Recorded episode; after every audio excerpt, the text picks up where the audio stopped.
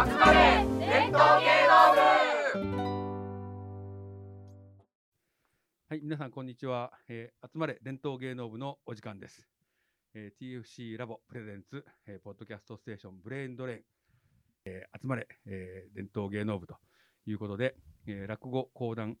お後がよろしいようでということで、今月はですね、なんと私が、たっての、お願いでですね、三遊亭園長さんについてですね、三浦さんと和田さんに、お話をしていただきたいと思いますが、私 MC の山下です。で、トーク新社グループでポッドキャスターを務める三浦さんです。はい、三浦です。よろしくお願いいたします。そして、放送作家で、あられる、和田直久さんです。はい、和田です。よろしくお願いいたします。和田さんはあれですか、落語評論家とかっていうような肩書きではあまりやられてない、そういうふうにつけられ、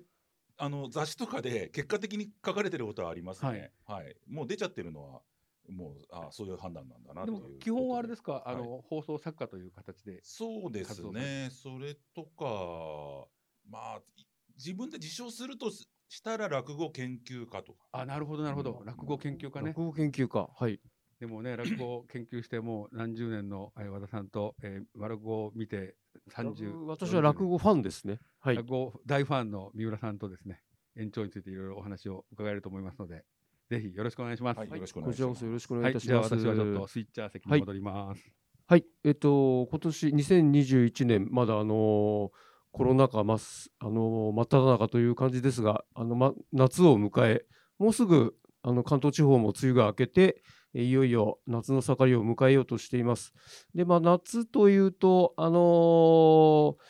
と真夏はやっぱり怪談話とか、そういう落語ですとね、怪談のお話が取り上げられたりするわけですが、まあ、今日は三遊亭園長さん、園長ということで、園長さんの亡くなられた日が8月11日で、園長期という日で、割とそこの日に当てて、落語協会が園長祭とかいろいろ催したりしております。で、園長のお墓のある谷中の全書庵、全書庵は、全体に生きるいおりと書きますが、全書庵には園長の墓もありで、毎年今年もあると思うんですけど、どうなんですか、8月1日から31日まで幽霊画展っていうのが、園長、はい、園長の集めた絵なんですかね、これは。一部そういうのもあるのかな、はい、だからあとその後集まってきたものも含めてだと。あ、自然的にあそこで幽霊画があるから、はい、そこに集めようみたいなことですかね。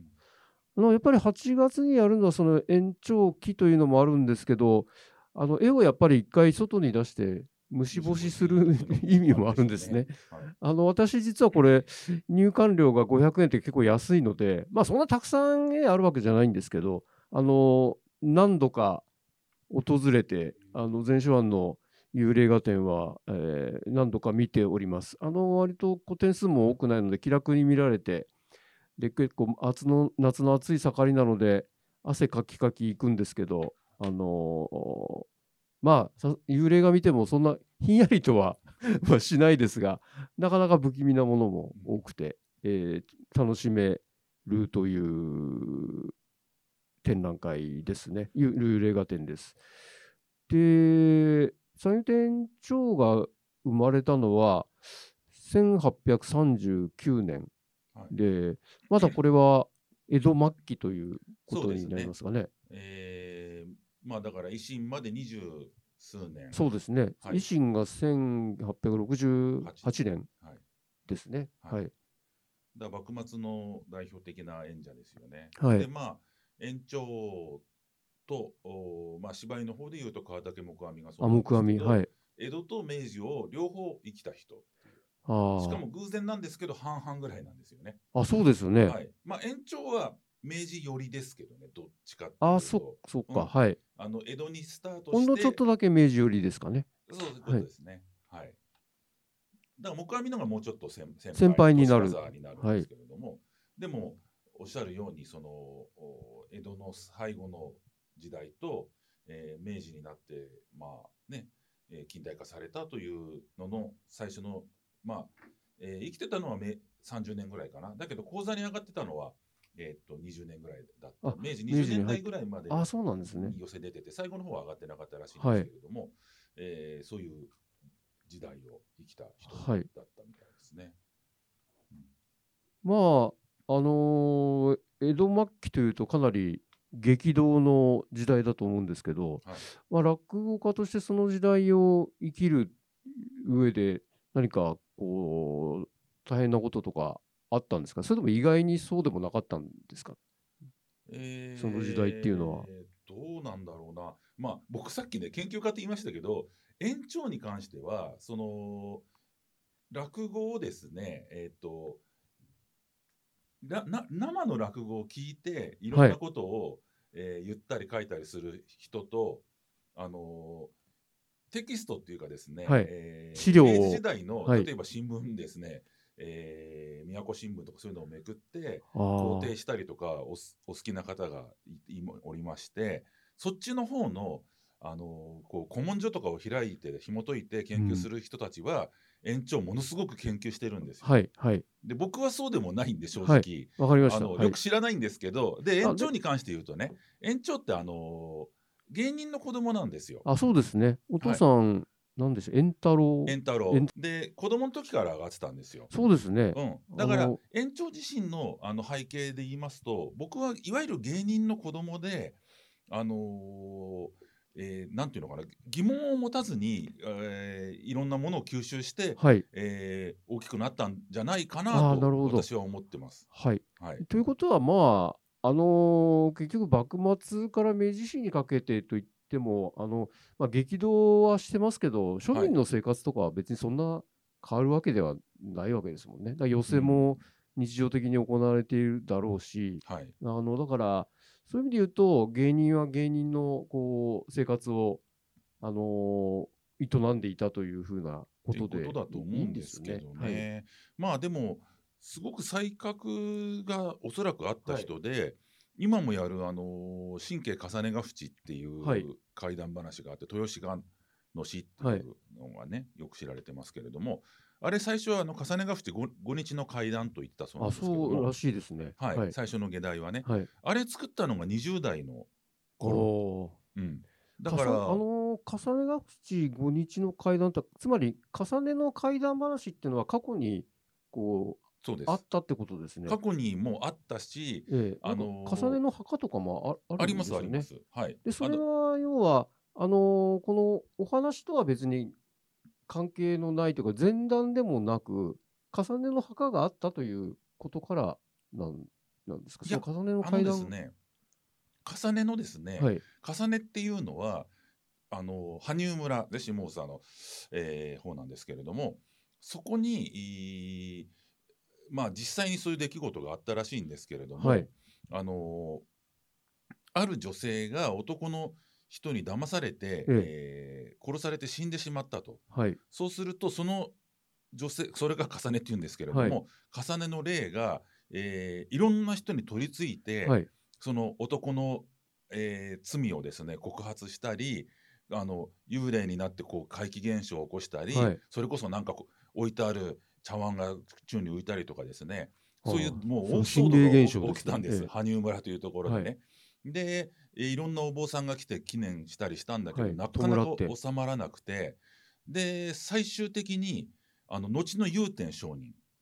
お坊さんですね、はい、が当時まだ祐天という名前じゃないんですけど、はい、若きでもすごいお坊さんで、そこの羽生村に乗り込んでいって、もう何十日間の法要をして、重ねの法要をして最終的に収めた、はい、怪奇現象が静まったって言われてるんです、はい、でそういうもう江戸時代のすごい大事件がありまして、あ、それは実際にあった事件なんですね。そうですそうです、重ねの、はいはい、これは高田英という、人が江戸のポルターガイストという本を書いてるんですけど、はい、あ、面白いタイトルですね。面白いです。いや本当その通りなんですよ。だから江戸のポルターガイストの江戸版なんですけれども、はい、そこにものすごく詳しく書いてあります、はい、それで、羽生村に重ねの、まあ、なんていうのかな、そういう伝説も残ってるし、はい、目黒の祐天寺、はい、はい、あ、それが祐天上人、そうです、はい、祐天上人のお寺だから祐天寺なんですけれども、はい、あそこに重ね塚っていうのがありまして、祐天寺にあるんですね、はい、目黒の、はい、もつ焼き版というところの斜め向かい、はいはい、ところにあるんですけど、でそれはだから祐天上人が、とにかく祐天上人ってすごいお坊さんなんだけど、はい、彼の生涯のうちで、とにかく指折りの大事件だったわけですの一つと、うん、はい、でその話があって重ねの、まあ怪奇伝説といいますかね、事件があって、それがまあ歌舞伎でにもなり、歌舞伎にもなり本にもなり、いろんな風に脚色されたわけです、はい、で歌舞伎だと重ねの、出し物もいくつもありますしね、重ね物っていうんですけど、それはこの延長の重ねが縁とは別に関係なく、別にもっと前、完全な江戸時代あったってことなんですね、うん、で延長はそういう重ね物をもちろん当然知っているし、歌舞伎でもやったりするから、はい、で重ねが淵5日の怪談っていうのはどういうことかっていうと、それの新版を作るという意味なんです。5日というのはどういう後日、後日を5日と呼んだんですね、うん、5日の怪談、はい、だから、それの現代版をやっちゃうよっていう意味なんです。その当時の現代版ってことですね。そういうことです。江戸末期から明治にかけての現代版。そうです、そうです。だから何と言ったらよろしいのか、つまり昔の西洋の、例えば大昔の神話のオルフェウスの神話っていうのがあるじゃないですか、はいはい、でそれをこう例えば、リオのカーニバルのとこ持ってきて、黒いオルフェっていう映画があったりする。黒いオルフェ、はい、ありますね。そういうのを引用して現代版をやっちゃうよってありますよね、はい、今でもね。でそういう発想で延長はその重ね物を俺が書き換えたらっていう感じで作ったわけです。なるほど、うん、重ねというこう幽霊界のまず第一人者をこうモチーフにして、自分流の重ねの話を書いた。だから今で言うと強引に言ってしまうと、野田秀樹がさ、野田版なんとかってやるじゃん。そうですね、元のモチーフがあって野田版っつって、はい、桜の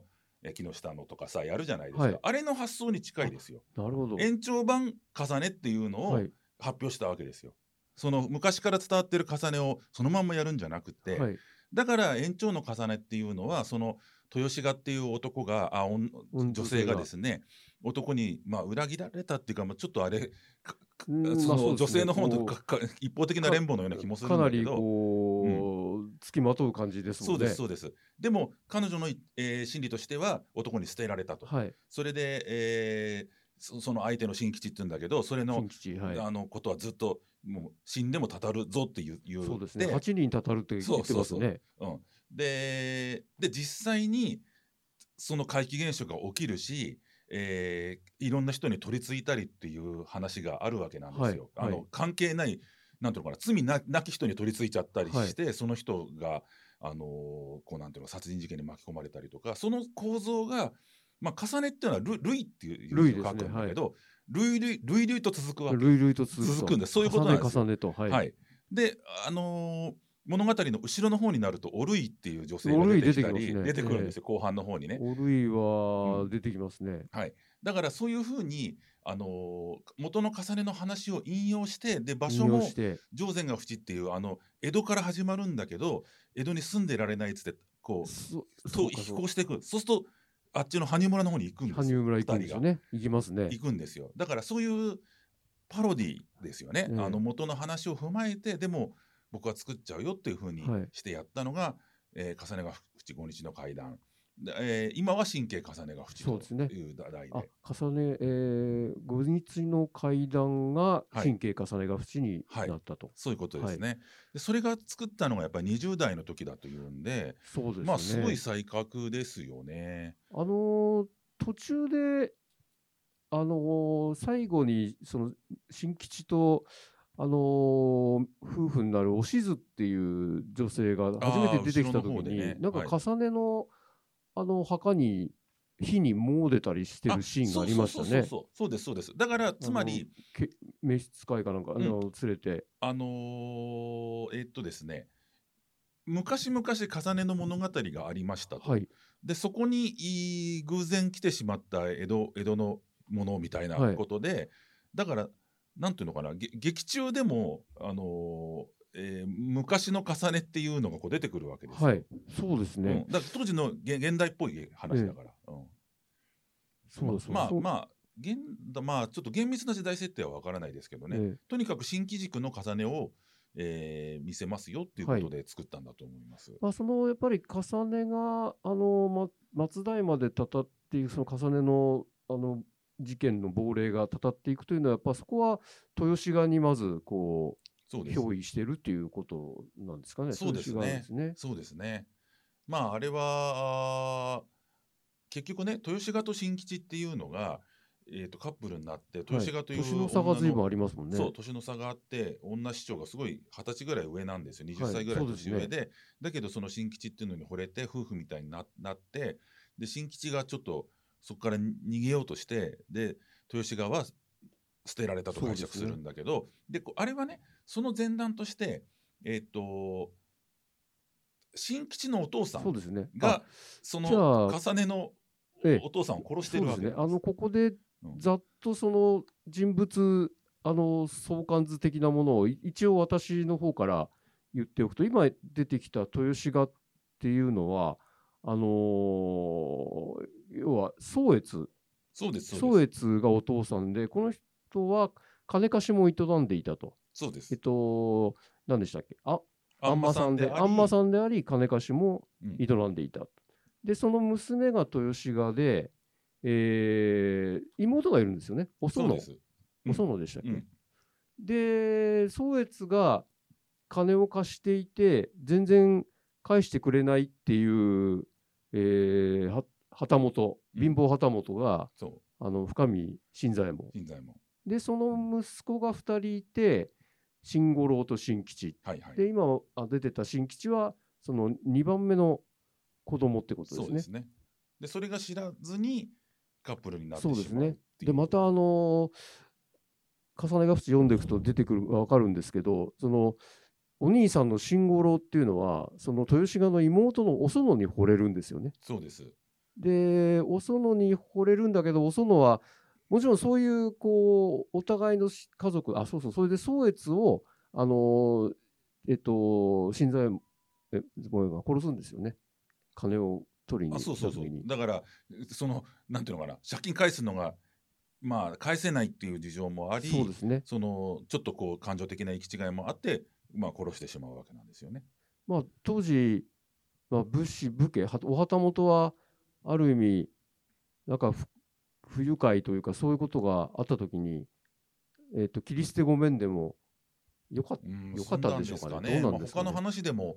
牡丹灯籠とかでもそういうなんていうのかな、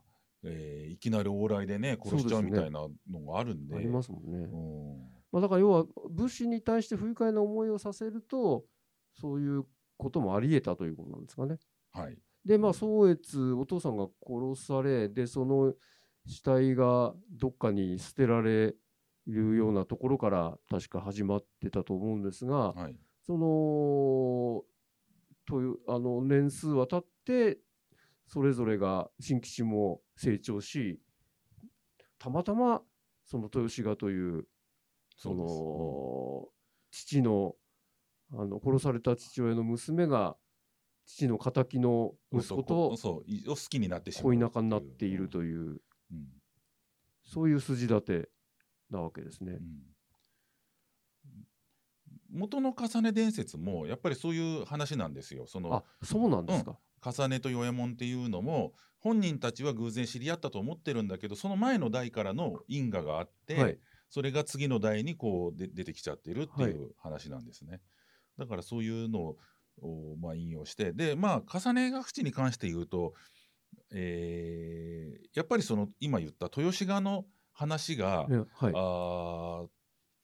い、まあ近代的ですよ ね。 そうですね。これだから園長が近代的なことやるぞっていう、はい、